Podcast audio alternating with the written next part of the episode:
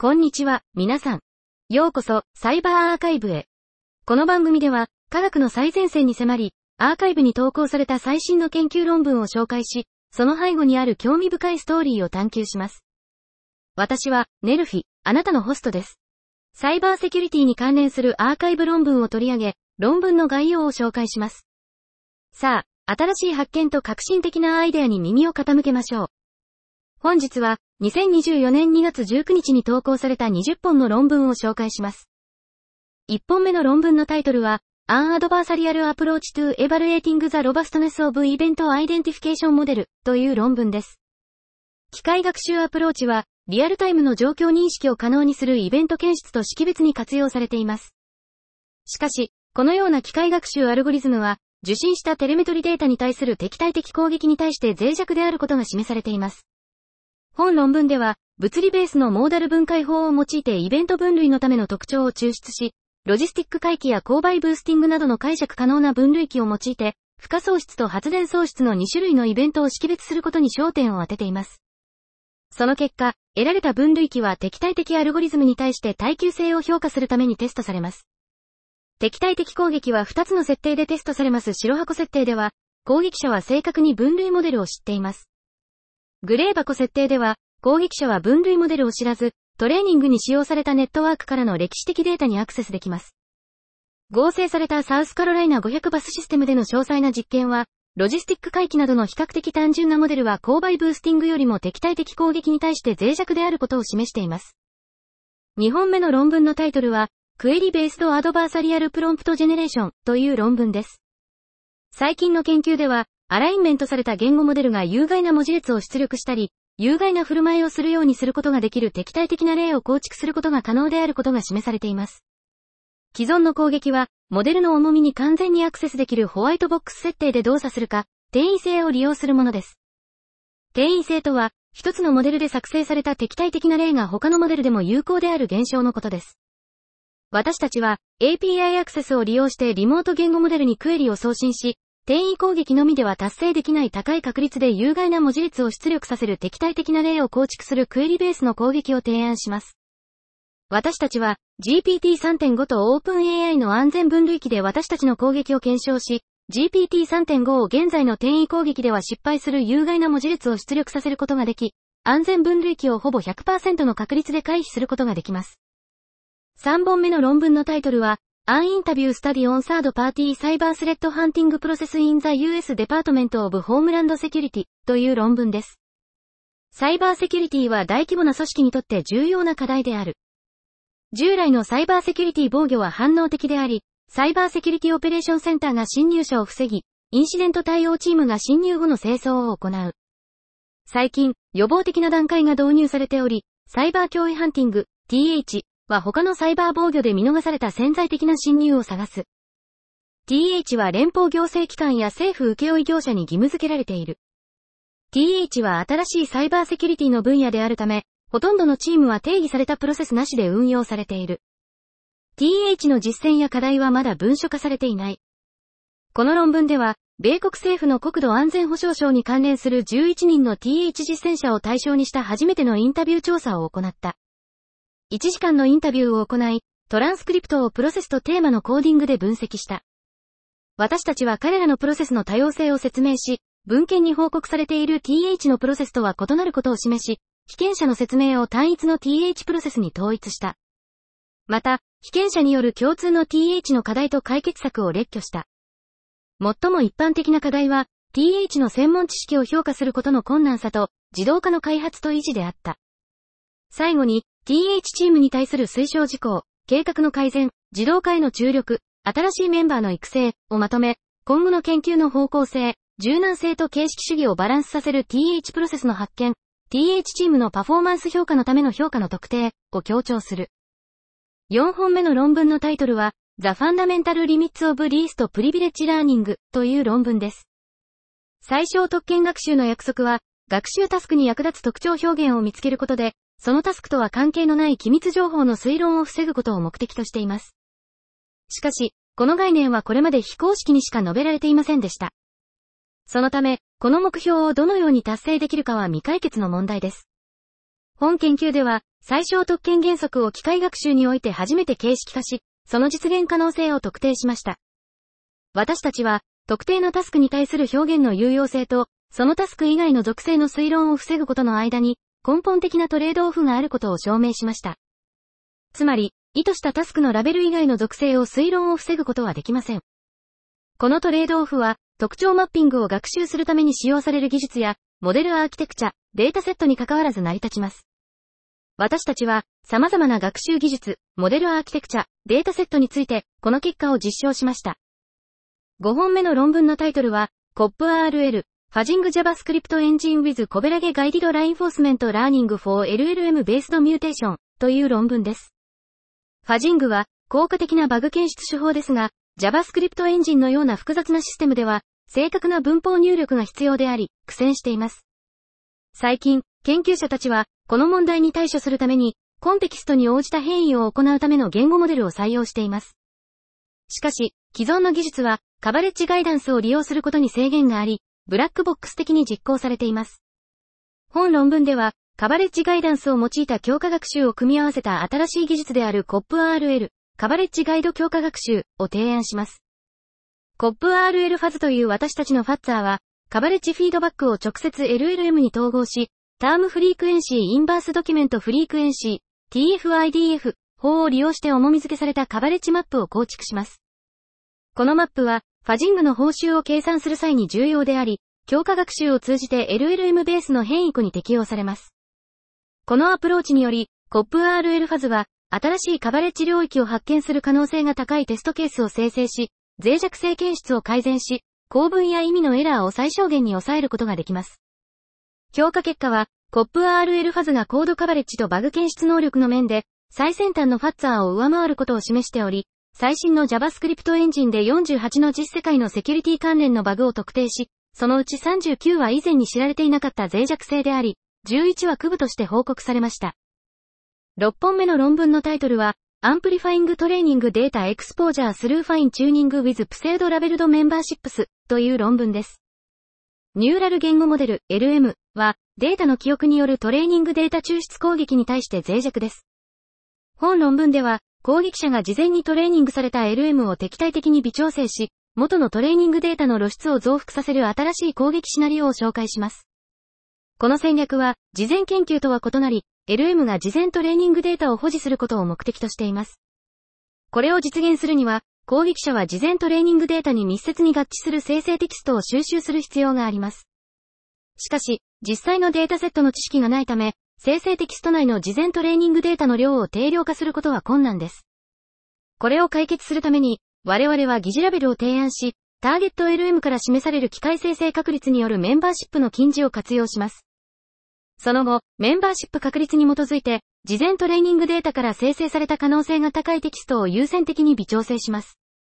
私たちの実験結果は、驚くべき結果を示しています。10億以上のパラメータを持つ LM は、トレーニングデータの露出が4から8倍に増加します。潜在的な緩和策を議論し、将来の研究方向を提案します。7本目の論文のタイトルは、アドバーサリアルフィーチャーアラインメント、バランシングロバストネス&アキュラシーインディープラーニングビアアドバーサリアルトレーニングという論文です。深層学習モデルは精度が向上しているが、敵対的攻撃に対して脆弱であり、敵対的な例の誤分類を引き起こすことが多い。この問題を緩和するために、敵対的トレーニングが用いられるが、このアプローチは通常、モデルの標準的な精度を低下させる。深層学習モデルが安全性のために両方のロバスト性と精度をバランスさせる必要性は明らかであるが、このバランスを実現することは依然として困難であり、その理由は明らかにされていない。本論文では、この問題に対処するために、アドバーサリアルフィーチャーアラインメント、AFA と呼ばれる新しい敵対的トレーニング手法を提案する。私たちの研究では、興味深い洞察が明らかになった。特徴空間内の不一致は、サンプルが良性であるか敵対的であるかに関わらず、誤分類を引き起こすことが多い。AFA は、潜在的な特徴の不一致を緩和するために、対照的学習に基づく新しい最適化アルゴリズムを用いることで、このリスクを緩和する。評価を通じて、AFA の優れた性能を示す。ベースラインの AFA は、従来の敵対的対象学習手法よりも高いロバスト精度を提供し、シフェア10とシフェア100でクリーン精度の低下をそれぞれ 1.86% と 8.91% に抑える。また、最近の拡散モデルを用いたデータ拡張とともに AFA とトレーズを共同最適化することで、最先端の精度とロバスト性を達成することも示す。8本目の論文のタイトルは、Defending Against Weight Poisoning Backdoor Attacks for Parameter Efficient Fine Tuning という論文です。最近、言語モデルに適用するための様々なパラメーター効率的な微調整、PEFT 戦略が提案され、成功裏に実装されてきた。しかし、これにより、限られたモデルパラメーターのみを更新する PEFT が、重み毒攻撃に対してセキュリティ上の脆弱性を持つのではないかという疑問が生じた。本研究では、PEFT は全パラメーター微調整法に比べて重み毒攻撃に対してより脆弱であり、事前に定義されたトリガーは微調整後も悪用可能であり、事前に定義されたターゲットは高い信頼性を保持することを示した。この知見に基づき、PEFT を活用した毒化サンプル識別モジュール、PSIM を開発し、信頼性を通じて毒化サンプルを識別することで、重み毒攻撃に対する堅牢な防御を提供する。具体的には、PEFT を活用して PSIM をランダムにリセットしたサンプルラベルで訓練する。推論プロセスでは、極端な信頼性が毒化サンプルの指標となり、他のサンプルはクリーンとなる。テキスト分類タスク、5つの微調整戦略、及び3つの重み毒攻撃手法で実験を行った。実験結果は、PEFT を利用した場合、重み毒攻撃の成功率がほぼ 100% であることを示した。さらに、我々の防御手法は重み毒攻撃を緩和する上で全体的に競争力のある性能を発揮する。9本目の論文のタイトルは、スカーフ、セキュリングチップス with a robust framework against fabrication time hardware trojans という論文です。半導体産業のグローバル化により、集積回路、インターチェンジにおけるセキュリティの脅威であるハードウェアトロイの問題が生じています。IC の正確性や信頼性の検証には多大な努力が払われていますが、セキュリティはしばしば見過ごされています。本論文では、IC の設計の前段階から後段階までのセキュリティを強化する包括的なアプローチを提案しています。まず、既存の検証アセットを再利用して検証アサーションをセキュリティチェッカーに変換する方法を提案します。さらに、物理合成中にオンラインモニターを統合する革新的な技術を導入し、追加の防御層を提供します。実験結果は、導入されたメトリックであるセキュリティカバレッジ、SC、によるセキュリティの大幅な向上を示し、面積や消費電力のわずかな上昇、通常 20% 以下、とともに、物理合成中のオンラインモニターの挿入により、セキュリティメトリックが最大 33.5% 向上することを示しています。この包括的なアプローチは、IC 設計の全スペクトルにわたる包括的で強固な防御メカニズムを提供します。10本目の論文のタイトルは、Federated Bayesian Network Ensembles という論文です。Federated Learning は、プライバシー上の懸念からデータ共有が許可されない場合に、分散データ上で機械学習アルゴリズムを実行することを可能にします。アンサンブル学習は、複数の弱い分類器を訓練し、その出力を集約することで機能します。Federated Ensemble は、アンサンブルをFederated環境に適用したもので、アンサンブル内の各分類器が一つのデータ場所で訓練されます。本論文では、分散データからベースネットワークを訓練するフェデレーテッド学習アルゴリズムであるベルティベーズと比較して、フェデレーテッドベースネットワークアンサンブル、FB の性能を実験的に検討しました。結果は、FB がローカルモデルよりも優れており、ベルティベーズと比較して訓練速度が大幅に向上し、ほとんどの設定で同等の性能を維持することを示しています。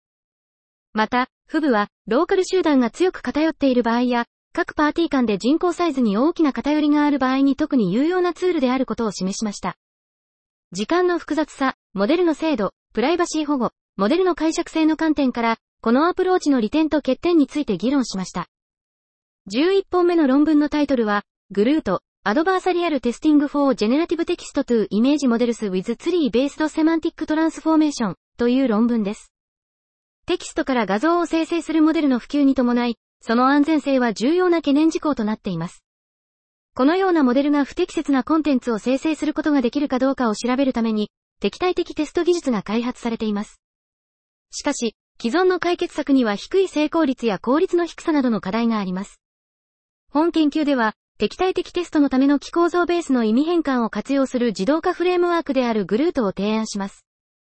GRUTは、意味分解と敏感な要素の抑制戦略を LLMS と組み合わせて、敵対的なプロンプトを系統的に改善します。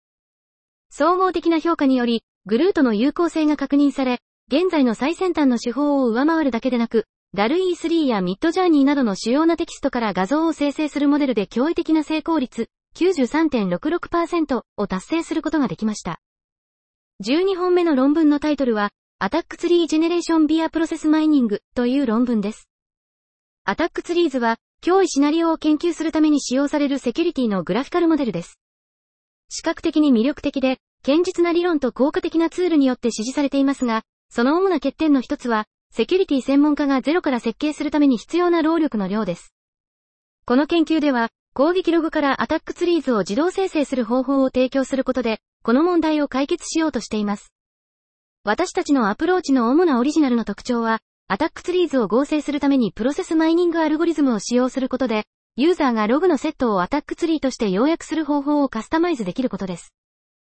例えば、統計的に無関係なイベントを破棄することができます。私たちのアプローチは、モデルの導出と変換に加えて、リズクフラン形式のアタックツリーを提供するプロトタイプによって支援されています。リズクフランは、アタックツリーズを使用した定量的なリスクモデリングと分析に使用されるツールです。私たちは、最新のプロトコルアナライザーによって生成された通信プロトコルへの攻撃のケーススタディで私たちのアプローチを説明します。13本目の論文のタイトルは、Acquiring Clean Language Models from Backdoor Poisoned Datasets by Downscaling Frequency Space という論文です。自然言語処理の様々なタスクでの言語モデル、LM の成功にもかかわらず、LM の信頼性はバックドア攻撃に対して脆弱です。これまでの研究では、汚染されたデータセットで LM を訓練する際にバックドア学習を緩和する試みが行われてきましたが、実世界の複雑なバックドア攻撃には対応できませんでした。本論文では、フーリエ解析を用いて周波数空間でバックドア LM の学習メカニズムを調査しました。その結果、汚染されたデータセットで示されるバックドアマッピングは、クリーンマッピングに比べて低周波数により明確な傾向を示し、バックドアマッピングの収束が早くなることが分かりました。このジレンマを解決するため、私たちはマルチスケールローランクアダプテーション、MUSCLE-ROA を提案しました。MUSCLE-ROA は、周波数空間で複数の半径スケーリングを展開し、ターゲットモデルに対する低ランク適用を行い、パラメータを更新する際に勾配を整列させます。周波数空間でのダウンスケーリングにより、MUSCLE-ROA は比較的高周波数のクリーンマッピングの学習を優先させることで、バックドア学習を緩和します。実験結果は、MUSCLE-ROA がベースラインを大幅に上回ることを示しています。特に、MUSCLE-ROA は複数のデータセットでバックドア攻撃の平均成功率を 15% 以下に減少させ、BERT、RoBERTa、LLaMA2 などの様々なバックボーン LM にも適用できます。コードは https://github.com/zrw00 MUSCLE-ROA で入手可能です。14本目の論文のタイトルは Evaluation of Chat GPT's Smart Contract Auditing Capabilities Based on Chain of という論文です。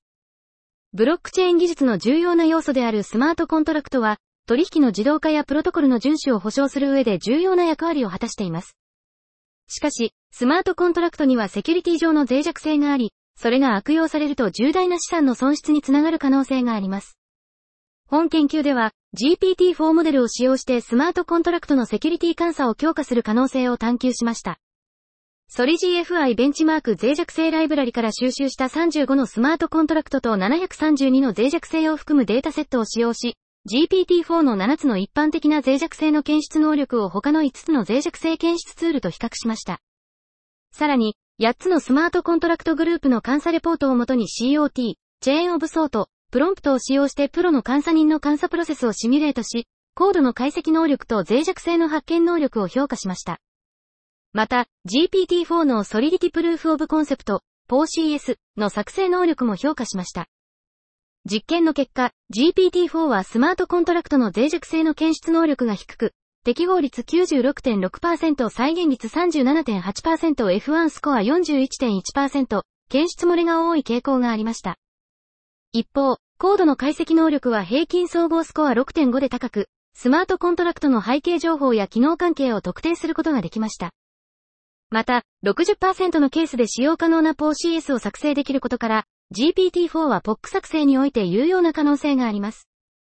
これらの実験結果から GPT-4 はスマートコントラクトの脆弱性の検出能力には欠けますが、コードの解析や POC 作成においては有用な補助ツールとしての潜在的な可能性を示しています。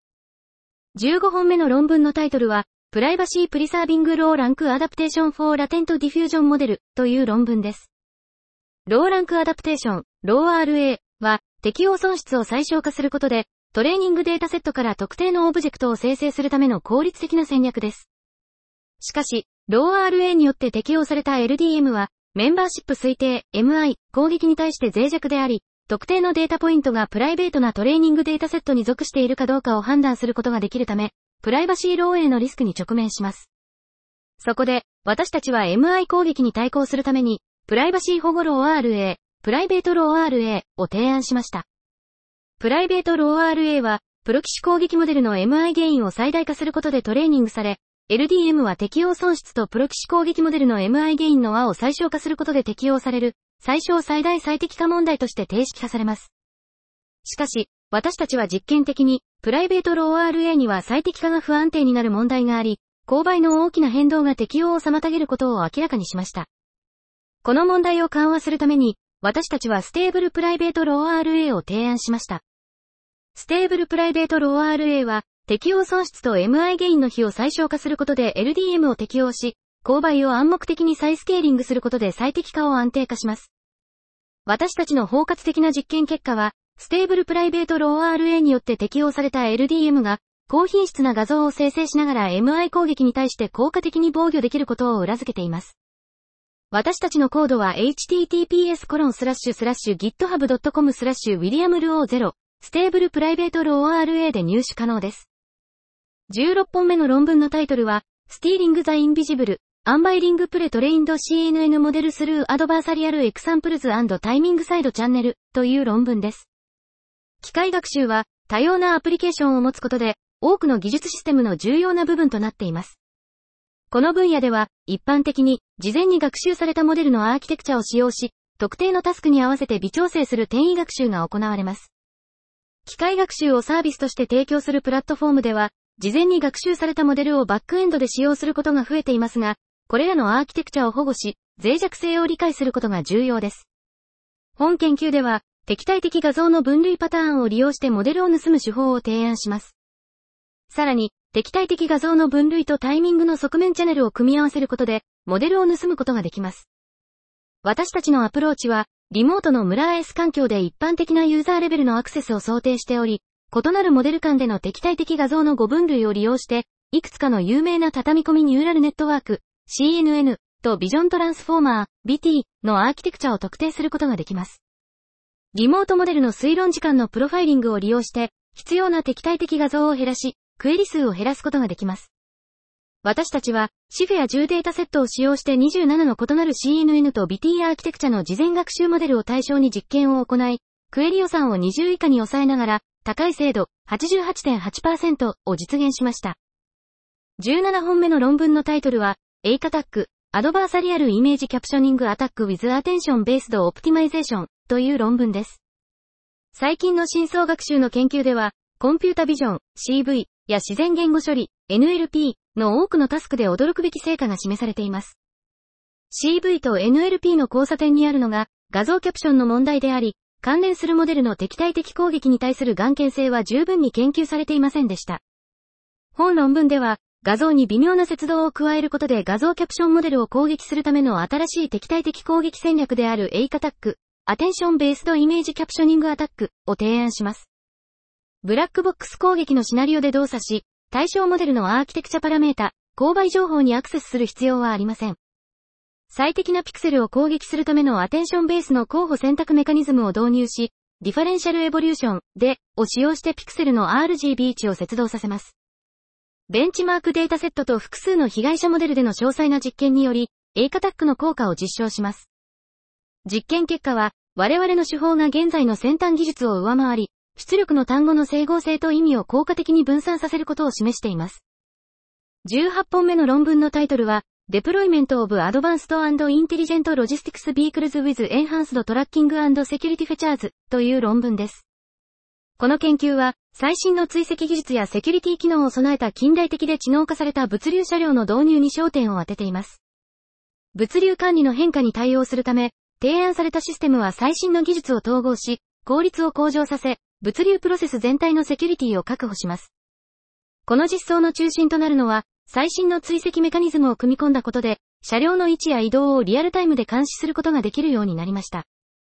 さらに、システムは高度なセキュリティ対策を導入することで、顧客や提供者のデータを保護することに重点を置いています。洗練された追跡技術やセキュリティプロトコルを活用することで、提案された物流車両は顧客と提供者の両方のデータを保護します。実装には QR コードの概念を統合し、機密情報を隠し、認可されたユーザーのみがアクセスできるバイナリーイメージシステムを作成します。追跡とセキュリティに加えて、研究では情報マイニングの領域にも踏み込み、分類、クラスタリング、及び推薦などの技術を使用して膨大なデータセットから意味のあるパターンを抽出します。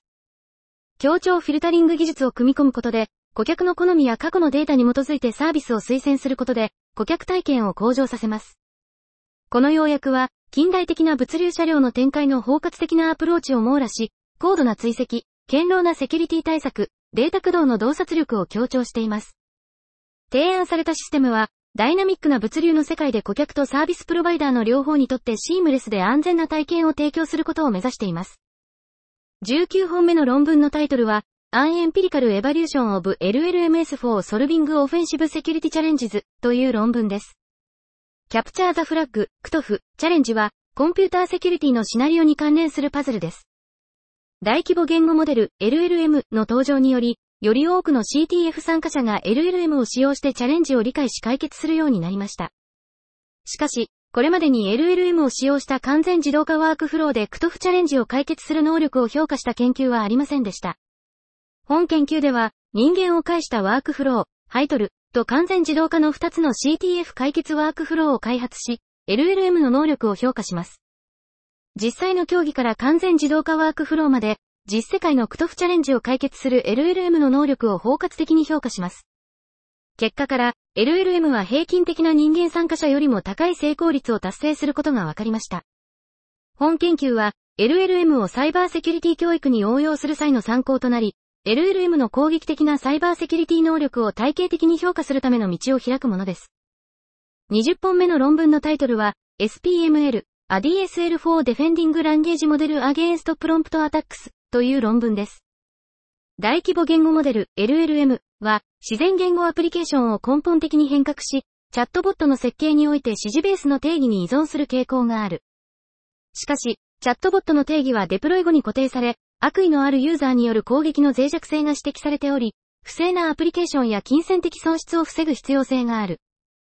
既存の研究では、ユーザーの入力が LLM ベースのチャットボットに与える影響を探求しているが、アプリケーション固有のチャットボットへの攻撃を防ぐ実用的な方法は未だ探求されていない。本論文では、システムプロンプトメタ言語 SPML を提案し、チャットボットの定義を改善し、LLM ベースのチャットボットへの入力を監視するためのドメイン固有の言語である。SPML は攻撃プロンプトをチェックし、ユーザーの入力がチャットボットの定義と一致することを確認することで、LLM のバックボーンでの悪意のある実行を防ぎ、コストを最適化する。また、プログラミング言語の機能を備えた SPML は、自然言語の設計上の課題を克服し、チャットボットの定義作成を効率化する。さらに、1.8K のシステムプロンプトと 20K のユーザー入力を含む画期的なベンチマークを導入し、チャットボットの定義評価のための初の言語とベンチマークを提供する。データとコードは以下のサイトで公開されている。https://promptcompile.github.uspml/ 本日の紹介は以上となります。それでは、また明日お会いしましょう。さようなら。